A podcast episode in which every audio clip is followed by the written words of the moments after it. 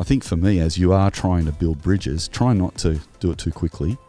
Try to have experiments together that are enjoyable and sustainable, and do it in a way that if it doesn't work, you don't burn anyone and don't hurt anybody, and you can just come back to what you were doing. We don't laugh at failure, but when things don't work, we name it and say that's a lesson. What can we learn from it, and how can we move on?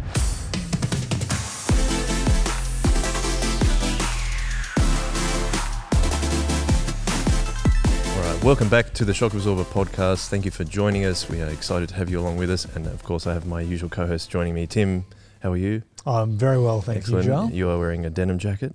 that I am. Good eyes, Joel. Good eyes. well done. Well noticed. well spotted. And, and Stu, you are wearing a very loud shirt Yes. this evening because you went to a loud concert last night. I went to a loud concert last night and I bought a concert T-shirt and I came home and my wife saw my new concert T-shirt and she said that's hideous. I don't know if it's hideous. Well, I think it's really cool. For people who are on YouTube, I'll give you a little glance. Yep. This is the t Says Hoodoo Gurus and the Dandy Warhols on it. Mm. Is that, I'm assuming that's who you saw last yes, night. yes. No, actually, we saw the uh, Philharmonic Orchestra of Chamber Converse. Chamber of Commerce. Goodness. They've got their own Philharmonic orchestra. That's great. No, I did go to see the the Hoodoo Gurus. And um, it was fantastic. It's one of my favorite. Oh, actually, I'm going to go out there. I'm going to say it's my favorite Australian band. Really? So there you go. I thought Radio said it. Birdman was your favourite band. Well, I know. I was there in the concert last night, and I'm like, Oh, you've know what? I don't know it's massive. Like first time in 30 years, I've I've now gone and thought I, I've always loved Birdman more than Hoodoo Gurus, and some of our audience are going to be going, who are these people? Google them. Do yourself a favour. YouTube. Radio Birdman, terrific Australian band. Yep.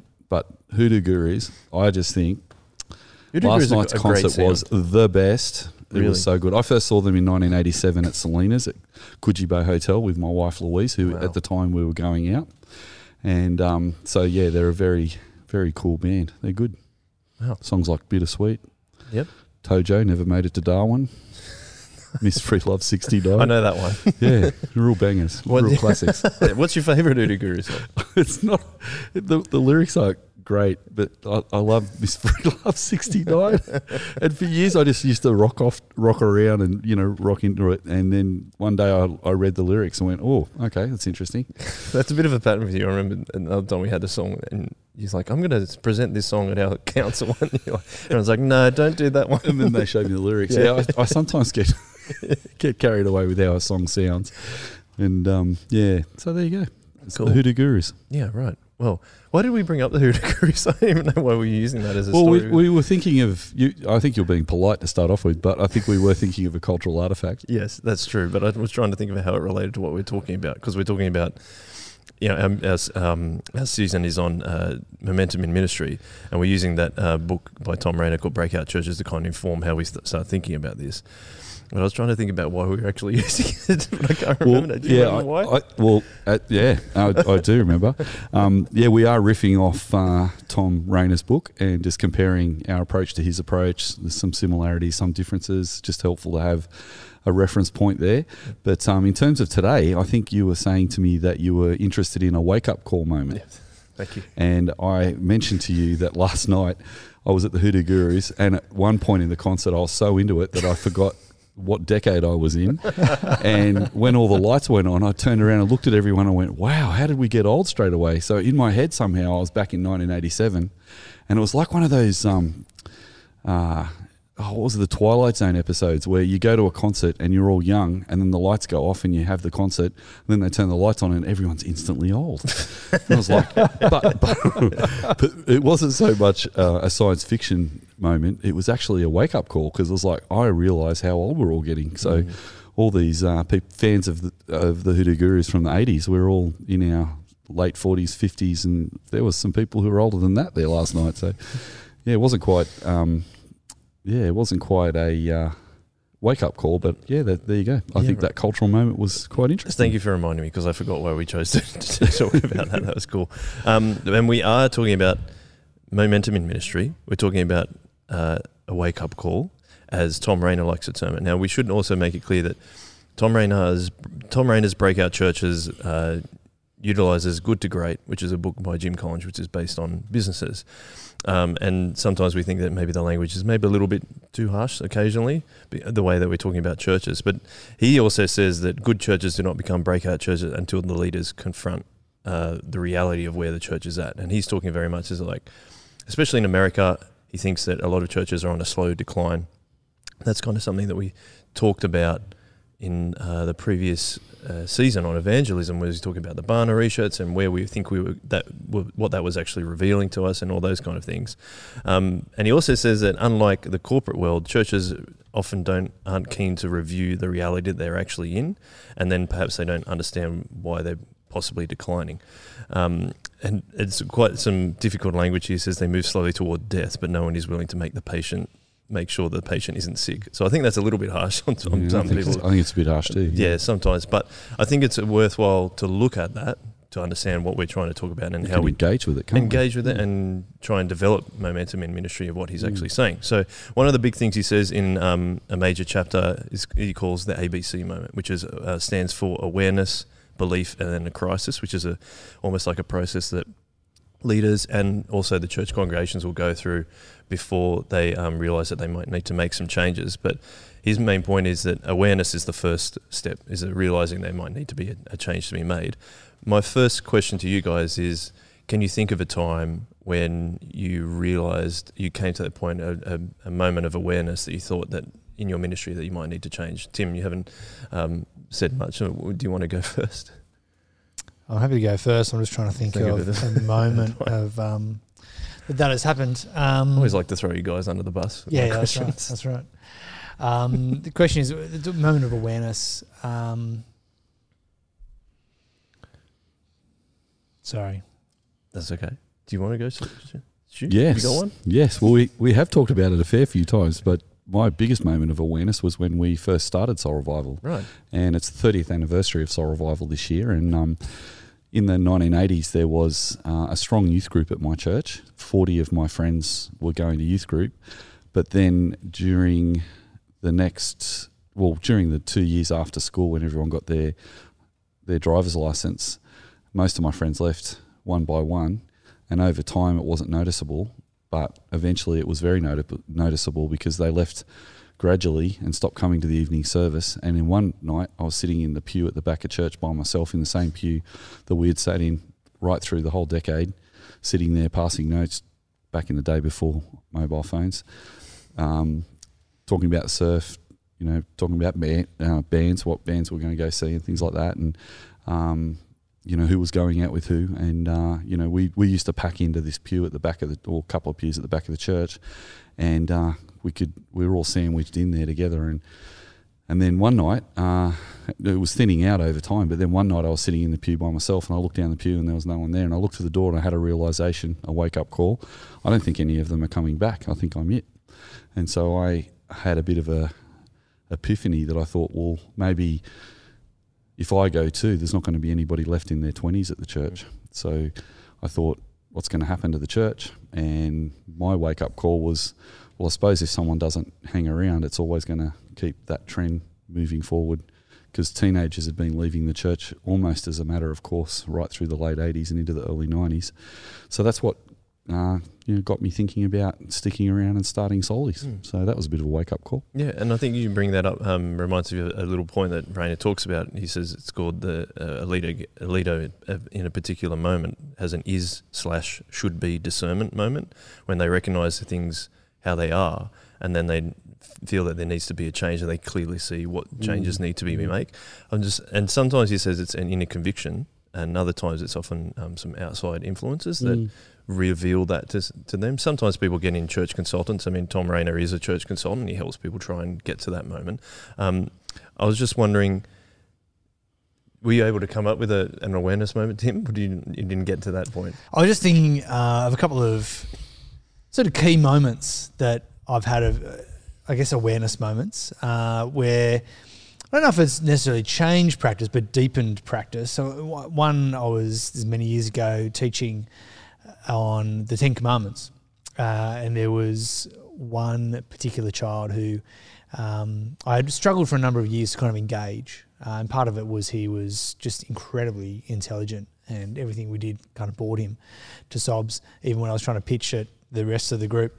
Um, but there was a moment there where we were talking about uh, the Ten Commandments, and we looked at the distinction between Exodus 19 and Exodus 20, and for the, the importance of the fact that they were being given these Ten Commandments as a saved people. Um, and so, as, as a saved people, now live this way. And we just talked about how we can sometimes get those in the wrong order. We can think about how we've got these lists of rules, and maybe if we follow the rules, fingers crossed, God might let us into his family, God might let us into his kingdom. Um, but the really significant part of Genesis 20 is that Genesis, nine, sorry, Exodus 20, Exodus 19 comes beforehand, where um, God is saying to his people, I have rescued you on eagle's wings, and therefore this is how you are to live. Um, and there's great parallels with Paul where he will talk about, you know, you have been saved by grace and therefore now do the good works God has prepared in advance for you to do. Um, and anyway, we're going through that and I was confronting, um, I was just, I mean, communicating to the kids this truth and how important it was to get it in the right order, not the wrong order. And there was this moment of clarity in this particular child that I've been struggling to work out how to engage. That he, all of a sudden, the lights came on behind his eyes, and he realised, oh, this is really significant. Now, what it meant for me was, I mean, there was great joy in seeing it connect with him.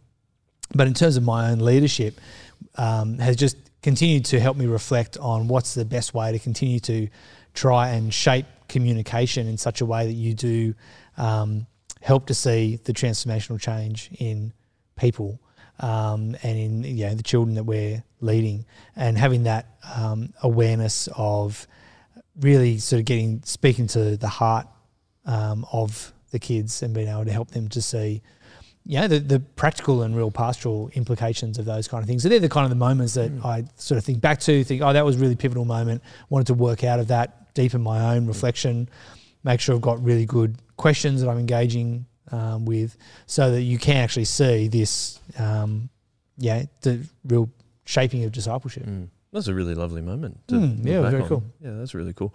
Um, I was going to ask the question as in regards to that because that's uh, that boy that you're talking about. He had a, the lights came on. He had his own moment of awareness. Do you possibly? I'm wondering why do you think that some uh, leaders and churches um, may push against even that awareness, like even if that awareness has been revealed to them somehow, that they might uh, resist that in a, in a sense that is it because they, they might not be keen on the conflict that might arise from that, having to make some changes, or uh, the some leaders said in the Rainer's research that the pain was too great for the potential gain that they might get if they face reality. They'd be compelled to make um, changes, then that would create conflict. I'm just wondering what your response would be to that, and how how do you think that we, in your experience or in the churches that you've experienced, do we actually decide to, or we don't want to actually make be aware of what needs to happen?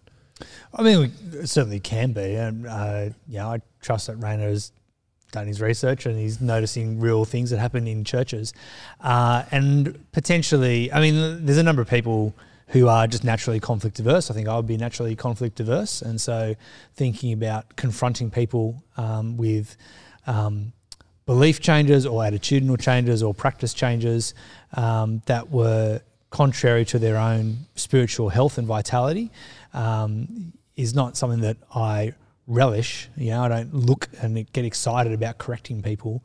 Um, yeah.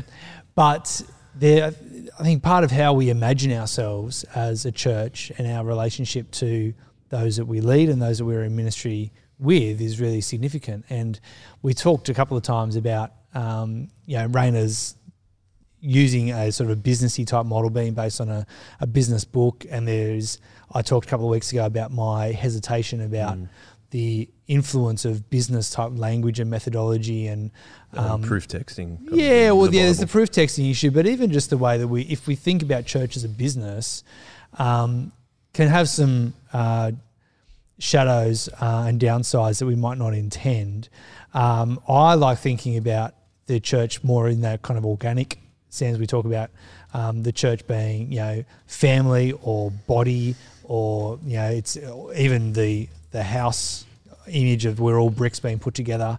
Those kinds of things. And what it means is that if I look at those who I'm ministering to as my brothers or sisters or family, if I've got those kind of images in mind, or even the the friendship model, which Stu's talked a lot about the ecclesi- ecclesiological category of friendship, Mm. um, then I want the best for them.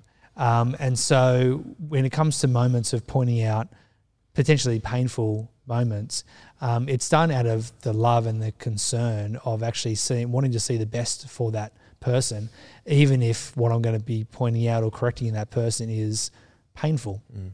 But it's also done in a um, place of love.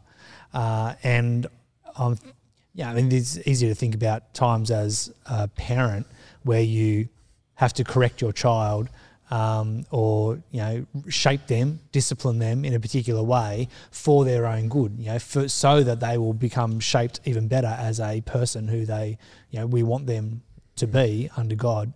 And it's the same with those we minister to. It's it's out of a genuine concern for them. It's a love for them, um, and because we love them, because we genuinely want the best for them, um, then we are going to step into those hard moments sometimes in order to have to push against things that they believe or feel or act or do, which are not according to God's good design. I think Mm. that's yeah important. Mm, Stu, what do you think about the kind of um, dichotomy between awareness and conflict? And maybe you might want to talk about how we kind of handle that at Soul Revival, like looking to make change, but also being um, willing to do it lovingly among the congregation. Um, and yeah, I just would like to get your thoughts on that. What do you think?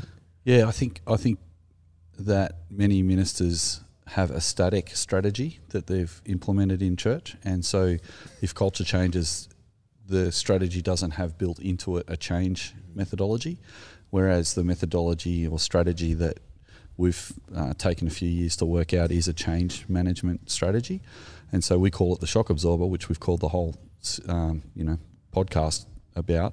But the idea is that uh, if we bring Christians together to have a conversation about faith together as a part of our regular um, life together, we have a place where young people who tend to be more flexible can actually be sharing with the older people who tend to have a bit more biblical wisdom and have a bit more um, uh, Life experience? yeah, life experience and bring a bit of strength to the flexibility. Bringing those together in a church means that there's an ongoing, everyday conversation about change. It doesn't mean that we wait for these big epochs to happen and then try and work out how we adjust to them. Mhm. It's like we're always changing through iterative design because we're listening to each other. And we also try and reduce conflict between generations or different people because sometimes in churches, the young people and the adults can be conflictual over resources or over emphasis. You know, what songs are being sung in the service? What style is the service? Uh, are there enough services and mission opportunities and discipleship opportunities for a certain age group? Whereas being an intergenerational ministry that has an iterative design means that we have formal moments of uh, awareness every year where we have a review and a planning every year on our planning day, which happens to be tomorrow in our case, Yep. actually. So that's a formal uh, thing we put in place. Sometimes we put in formal forums for topics that come up in our culture that we're all talking about. So we're going to have a forum on what's going on with the Australian Anglican Church uh, before the end of the year to give people an opportunity to share their thoughts and talk about it.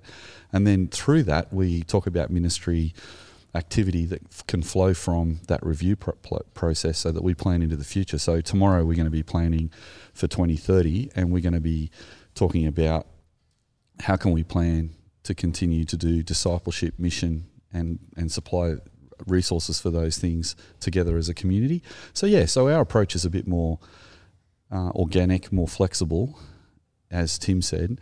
But I do think sometimes it's really difficult if I've got a static model of church and I apply that really well for five years, and then in the next five years it's sort of still working, but then in 10 years' time it's not working. It's a really big thing to go, what do we do next? It's Mm. not immediately obvious, even if we did want to engage in the conflict, how we would move forward Mm. together. So I, I think it it bodes well for churches to have some kind of ongoing place to continue to think together. And most churches have an AGM, and it's not hard to develop an AGM, for example, into a review and planning process is quite formal. But then also to create spaces where young people and older people can come together to Mm. talk about being Christian in a changing world. I think that was a great point about the static model. I think that's where Rainer's often coming from is that there are some static models, and he's, he's mainly looking at American churches that they may Mm. have some static models in there, and that's perhaps why his language is also a little bit harsher too. Because he's Mm. like, no, you need the wake up call, you need to make the change Mm. again. But the problem is, if you don't have a model that is perhaps integrating change constantly, Yeah. then you need to keep making those changes. Yeah, that you're saying. yeah, it's almost like waiting for the midlife crisis and then you go and buy yourself a red sports car. or do you actually kind of just adapt and grow as as you get older? So as the church grows and gets mm. older, they just keep being flexible and changing. But yeah, if you if you wait till the crisis moment to have that awareness moment, I mean the thing about last night is the fun thing about that concert was it didn't shock me or shatter my worldview that there was a whole heap of middle-aged people going to see the Hoodoo Gurus. And the other thing is, they're not the only band I like. Like, you know, I was listening to um, Jungle on the way in. That's not the most trendy, up-to-date band, but you know, my my music has continued to change and grow as I've left the '80s. I don't just listen to '80s music anymore.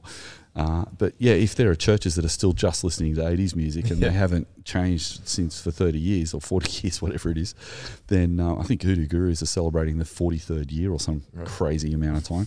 But I think, um, yeah, just listen to new music and, and continuing to grow and change as you grow as a person means you avoid those midlife crisis moments, I think. Yeah.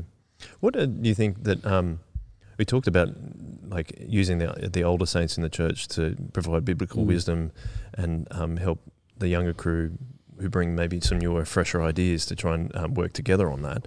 What do you think that the the the spiritual maturity is part of that conversation of whether they're young or old? Like, uh, does that factor into how willing people are, perhaps in the church, willing to make change?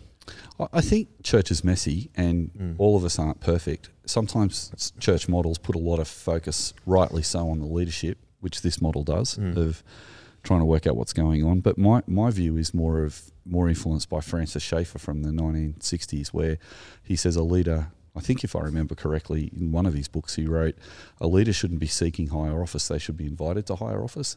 And there's a really different way that you lead if you've been invited to lead that way. Um, kind of has happened for me in my life. I was a youth minister by being invited to be a youth minister, and then I was a youth minister for 20 years. And then after I left Guyana Anglican Church, I was invited to be a church planter. So, you know, that's really great. If if that's um, it's not to say that it's not also great for people to see a need and step up to the need and and put their hand up for that. That's also really good. But these categories that Rainer seems to have of awareness, Belief. belief, and, And crisis, crisis, I think rather than seeing that as a moment that the church needs to change in, I see it as a lifestyle Mm. of constantly being aware, constantly um, being ready for change. being ready for change with understanding your belief set. And then when a crisis does occur, hopefully it's putting out little spot fires along the way rather than trying to put out a big bushfire because it's incredibly discombobulating, which I love that word, uh, when you've got to change the whole approach of things and things seem like they're going to die if you don't. I think Mm. that's a. I read something in Sydney Morning Herald this morning that said, I think it was Sydney Morning Herald. Anyway, one of the papers I read this morning said that the new midlife crisis is in your 50s. And I always have a giggle when people say things like that, like 50s, the new 40 and all that kind of stuff.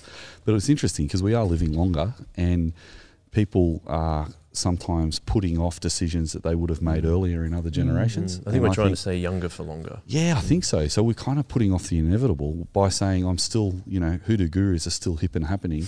Oh, they're not. They're all old. Crisis. What am I going to do with it? Well, I went to the concert expecting to see heaps of people in their fifties. So when the lights turned on, I just went, "Oh yeah, here's all these old dudes. Here we are together." And they were all so so mature in their approach to the band that there was no moshing going on. When once upon a time, it was one of the most furious moshes I've ever been in. Yeah, right. So I, I, that wasn't a crisis; it was a change. So seeing changes early avoids crisis as well. So mm-hmm. rather than that being part of my uh, breakout moment, I think I personally think there's lots of little breakout Mm. moments along the way. Tim, did you have something to add there? Thought you gave the look that you were you were ready to go. No, I can't even remember the question, mate. Oh, I thought you had no. I thought you had a, a point bursting out of your brain. that No. you just needed to come No. out. It might have burst out of his. It brain might have and been it's it's completely burst out. It is now Yes, gone. it's- It has flown the coop. Yeah, it's on its way to Cronulla. It's, it's already passing Miranda. okay, cool. Thanks, man. Um, there was a quote there in the book that he talked about Charles Spurgeon, and Mhm. it's more in relation to um, perhaps quantifying the spiritual growth of members and where, if it's declining or if it perhaps is increasing. And it's quite interesting. So Charles Spurgeon says it has been noted that those who object to numbers are often brethren whose unsatisfactory reports should somewhat humiliate them. Uh, so numbers are probably part of the conversation, but just one helpful indicator of a church. We kind of talked about, sorry, the indicator of what the health of a church is.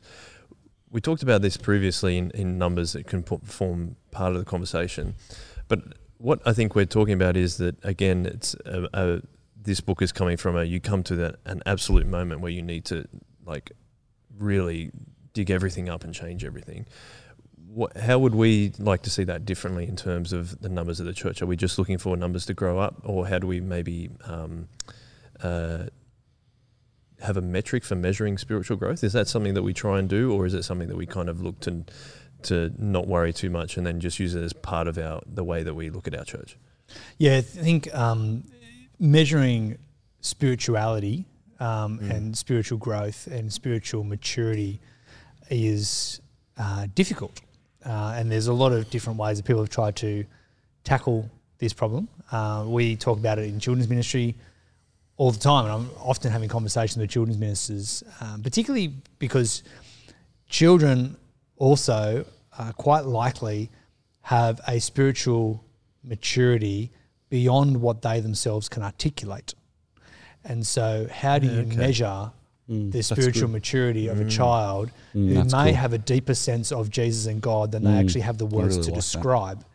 And so, one of the thoughts um, I did have about your earlier comment about spiritual maturity and the, the young people and old people is it it's an easy trap to fall into to think that those who are older or have been Christians longer are actually more spiritually mature. It may not be the case. So, what are you looking for when you're thinking about spiritual maturity? And the Bible gives us some indication, particularly in Paul's letters. I'm thinking of parts where he gives us the characteristics of Christians, the things that we should be putting on and putting off.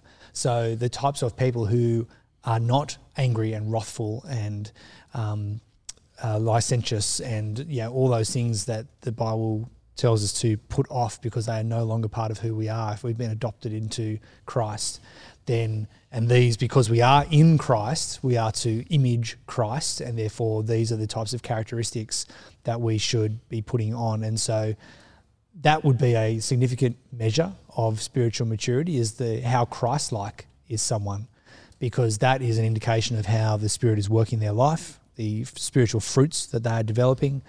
If you use Jesus' language from John uh, 14, 15, 16 about the vine, you know, how deeply are they connected to Jesus? How much are they drawing their life source, um, their characteristics, the, the things that they value, the things that are important to them, the way that they are praying, all of those things will give an indication of how mature those people are. Mm.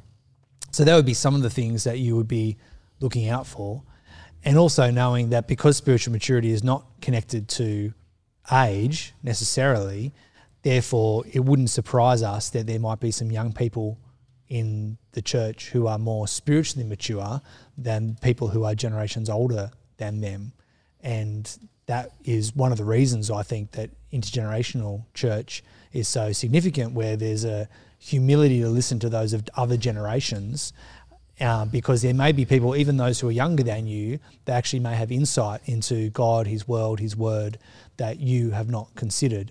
And so part of the mutual co contribution that comes through intergenerational church is that recognition that uh, God can be working in His Spirit to bring alive and to mature people of all different ages at different mm. seasons of their life. Mm. So there would be some of the indicators, and that was uh, thinking about that. In terms of the number question, uh, I think the numbers are not always a good metric because of we would expect that in a non-Christian world there is going to be antagonism and pushback against the gospel. And yet, we also know that in God's good creation, when we do communicate the gospel well and we apply it to the lives of the world, that, that people will see and be attracted. So, there's a key verse where you know, it talks about the gospel being the um, essence of life to many and the stench of death to many. And so we would expect that as we go about faithful ministry and we're faithfully communicating the gospel, that it will be really attractive to many. And by God's grace, He does work on the hearts and minds of people to unblind their eyes and to call them to Himself through the ministry of the local church. So we should see numbers grow from that point of view. But we will also see people who hear the gospel and think of it as the stench of death and walk away. And so it's not a one for one correspondence that faithful ministry therefore equals growth in numbers. And the other thing we talked about a couple of weeks ago is you can artificially or unfaithfully grow numbers by doing other things that are not gospel ministry. Free beer. Yeah, if you had free beer at church every week, you'd have a lot of people there uh, that may not actually be interested in Jesus mm. at all. But they're interested in the beer. That's right. Mm. And I mean, this is a conversation we have thinking about youth ministry. We have uh, our. By the way, we're not advocating to. We are not advocating yeah, for free, free beer. No. Just wanted to say that, just no. in case someone takes that out of context. Sorry, Tim, I interrupted you. No, that's all right. No, but I think uh, the the immediate context for us is, I mean, we've got a couple of our staff members right now who uh, out at local high school and they run a lunchtime group, um, which is called Chip Lunch. And often, not every week, they take some hot chips with them. And for, I mean, for 30 years, Stu, you've been involved more or less in these kind of ministries. And there has always been the case that there are teenagers who want to go for the hot chips and aren't interested in Jesus. We call them seagulls. Seagulls, yeah. There's lots of seagulls around the outside. And so you do have, and so if you've got something that is interesting, you may have a really large lunchtime group at your school because you provide tons of hot chips. Um, now, is that large number representative of faithful ministry? Uh, it's actually they're not they're not necessarily connected, you know. And so, what we want to see is long-term fruitfulness, and there's going to be other metrics other than numbers. So I think Spurgeon is helpful. Um, and I think yeah, we want to be able to nuance that in a lot of different ways. Mm. Think a couple of things I'll say to that is sometimes we can hide behind that too, though. We can say, oh, if that ministry is growing, they must be just offering free beer. And yeah, yeah, and you're definitely really cynical about yeah, it, yeah. which is and unhelpful. Also, also, the phrase of is it real ministry or not? I think, um, I think sometimes crowds come to the gospel. Uh, crowds come to a carol service. Crowds come to Christmas and Easter doesn't mean that because there's lots of people there that aren't actually interested in living for Jesus, it's not a fruitful ministry. Well, and you're not saying that. But, no, no, no, no. I just wanted to sort of also illustrate that yeah. by saying that massive crowds follow Jesus. Well, I was about to go there. That's what I was about to say. Right, yeah, like we can't say Jesus didn't have a faithful ministry absolutely, because absolutely. he was offering free food because a lot of people went for the free food miracles, yeah. and that wasn't making his ministry unfaithful. What absolutely. That, what that and that wasn't bad growth. I mean, again, Rainer's you know helpfully trying to get some boundaries and some reference points, but we've got to be careful to say that because something's big and there's a lot of people who've come for chip lunch who aren't Christians doesn't mean it's necessarily an unfaithful, no. Uh, bad growth. Um, the thing about our ministry at the school at the moment is you have swings and roundabouts with that that we've taking chips to the school so that we can sit down and have a meal together at the school because it's a portable meal. It's really easy to use. When too many people come along just for the chips, we just stop taking chips and saying, well, we're here for the main thing we're here for is fellowship and to read the Bible together. And if you're keen to do that, you can have some chips with us too. But we're not mm-hmm. here to attract you all with the chips. But they think that's what we're doing because we live in a, a, consumeristic society where people market things all the time mm. and they throw out some freebies and they misinterpret chips as a mm. advertising device excuse me. So I, yeah, I think I think what you're saying is really good. And that's another that good discernment, like on the on the hearts of those students who come, because what we communicate by not taking the chips for a couple of weeks is mm. actually the most important thing. The most important thing that's always been here, whether we have chips or not, yeah. is that we want to know you and introduce you to Jesus. Mm. Uh, and for some, that's going to be actually it was really nice getting the chips, but I can see that these people genuinely care about them and they actually really want me to know Jesus. I'm going to take that invitation seriously mm. and they're going to dig deeper. And then there's going to be those who say, they weren't really here for the chips, they were really here to introduce me to Jesus. I want none of that. And they'll walk away. So that, um, the, the act of bringing the chips sometimes, not bringing the chips sometimes, helps each of those individual students who come to discern for themselves uh, how seriously they're going to take the faithful ministry that is happening every week, and it just kind of highlights that as well. And if they if they've never been to church before and they come along, of course they're not going to come along to serve Jesus first. No, of course They're going to come Yeah. and check it out, and Yeah. that's okay. The other thing is that Jesus gave the fish and chips to all the crowds. Well, it's bread and fish, but I like like the fish and chips analogy. But he did that out of wonder if they use compassion, chicken right? Yeah, well, he did it out of compassion. He had compassion on the crowds; they didn't have anything to eat, so he so he fed the crowds. So he wasn't using it as a vehicle to try and get them to come and follow him. He was uh, teaching them in the midst of that. Two more things I'd like to say is one is that um, sometimes we can over spiritualize smallness as well. We can say, Mm. "Oh, we're only really serious about the gospel if we're getting together." with four or five people and we're really studying the Bible together, which is good. But if we're going to disciple committed Christians, we'll be on mission together. And when we're on mission together, just as you said before, if Jesus is the vine and we are part of the vine, then we will bear fruit and we'll bear much fruit. And part of that fruit is we'll tell others about Jesus, and part Mm. of that fruit will be some will respond. So I do think we need to build in growth in numbers into our equation. Some there are some lean times in the history of the church where the cultural is so the culture is so hostile to the gospel, particularly in countries around the world where persecution is quite intense and it's actually quite difficult to grow. I mean, in the early church, there was times where people weren't allowed to go to church until they proved they were a Christian because it was so dangerous to just invite anyone to come along to church that if the Romans found out where the church was, they'd come in and arrest everyone. so there's different things for different times. But I would say that uh, we can't uh, be um, trapped into thinking that small is good and large is not good as well. I think that that, that that's interesting. One, and the second point I'd make is that in my thoughts, the actual structure or the way or the style that a church is run needs a certain critical mass. So if a church is running like a Bible study, it doesn't matter if there's four people coming and they bring one non-Christian friend.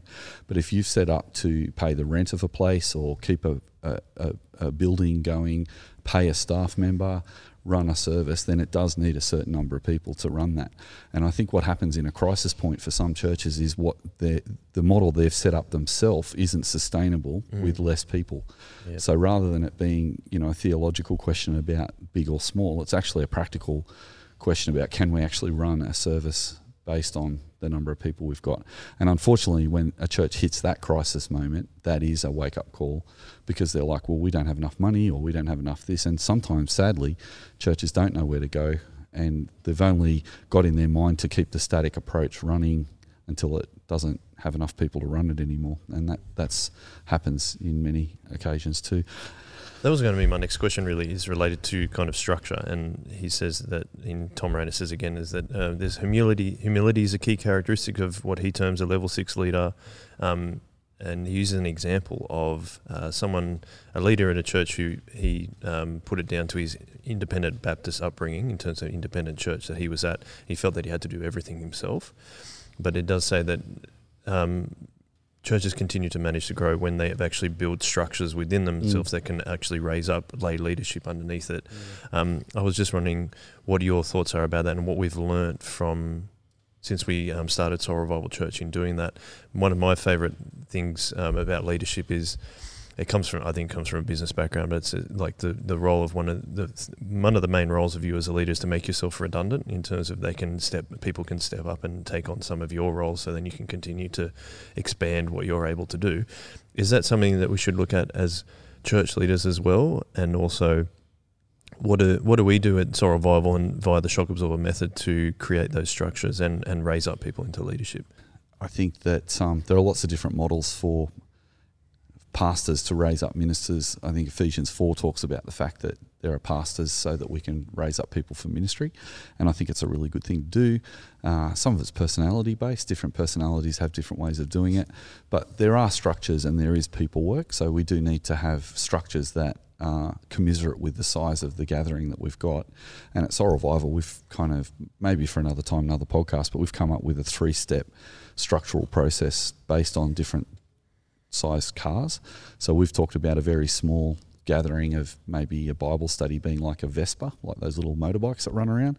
They they have wheels and an engine and a steering wheel, but they don't have much more and a seat, and that's all they need for a small group of people. But if you then get more people coming to your Bible study, you need to maybe go move towards starting a formal service. Then we're saying, you know, maybe you know 25 to 60 people is kind of like bare minimum 50 is kind of like a you know sort of sustainable size but you want to even be growing beyond that to say 80 i think in in what we would call a beetle. So that's almost like your first your first car. And then the third step is if that grows to become bigger again and you've got a, a, a bigger formal service that's now starting to get big enough to even send out other church plants you're talking you know 150 to 200 people. Uh, so we, we've tried to look at those three different size churches, apply this metaphor of these three different cars, and then work through what sort of ministry teams do we need for each of those different size groups of people. And if any of the listeners or viewers are interested, we could get you some more information about that. Mhm. Um, done a bit of thinking about that. Yeah. Yeah, no, I think it's a really good thing to keep thinking about. The other thing is talking about Thom Rainer's kind of ABC moment.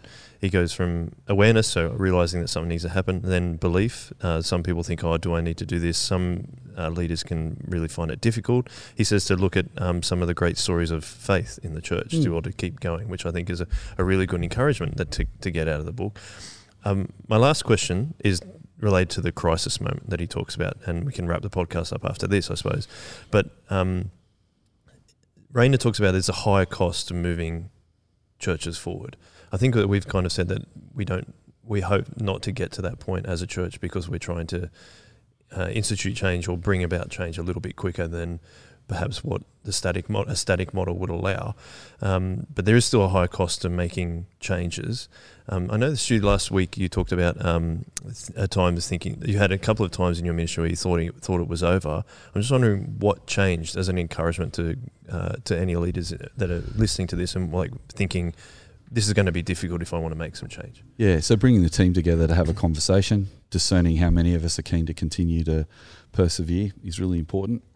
And the second thing I like to do is continue to do what was working, even if it's not working as well, and then build a bridge to a new reality so that if that new thing I'm doing doesn't work, I can come back to being where I am. So I don't sort of have a static model where, oh, this static model's not working anymore, let's burn that to the ground and start a new thing. What I like to do is keep this going, whatever A is, build a bridge to B, and then if B works, we move over the bridge to, To B. B. But if B doesn't work, B comes back and Mm. moves over to A again, and we look for a new idea. So sometimes you've got to build three or four bridges before you work out something that might work. And then sometimes it only kind of works. So then you can keep the two things going at the same time until you adjust Go together. forward over the So, bridge. so also having patience and not panicking is really Mm. important at that crisis point, and not losing your composure.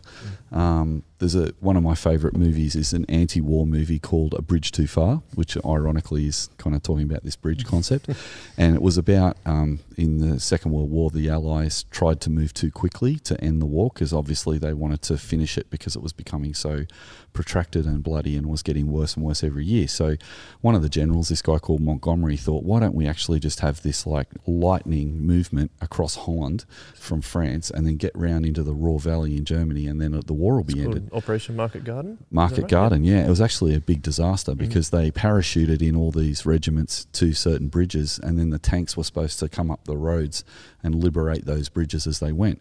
And they did right up until Arnhem, but Arnhem Bridge was just one bridge too far. They went a bit too fast, and the um, the thing about that movie that really strikes me is even when that was failing at the Arnhem Bridge, they interviewed the commanding officer of the British paratroopers that were at that bridge fighting this rearguard action by this stage where they had to retreat back across the Rhine to get away from because they, they weren't able to get the supplies to them.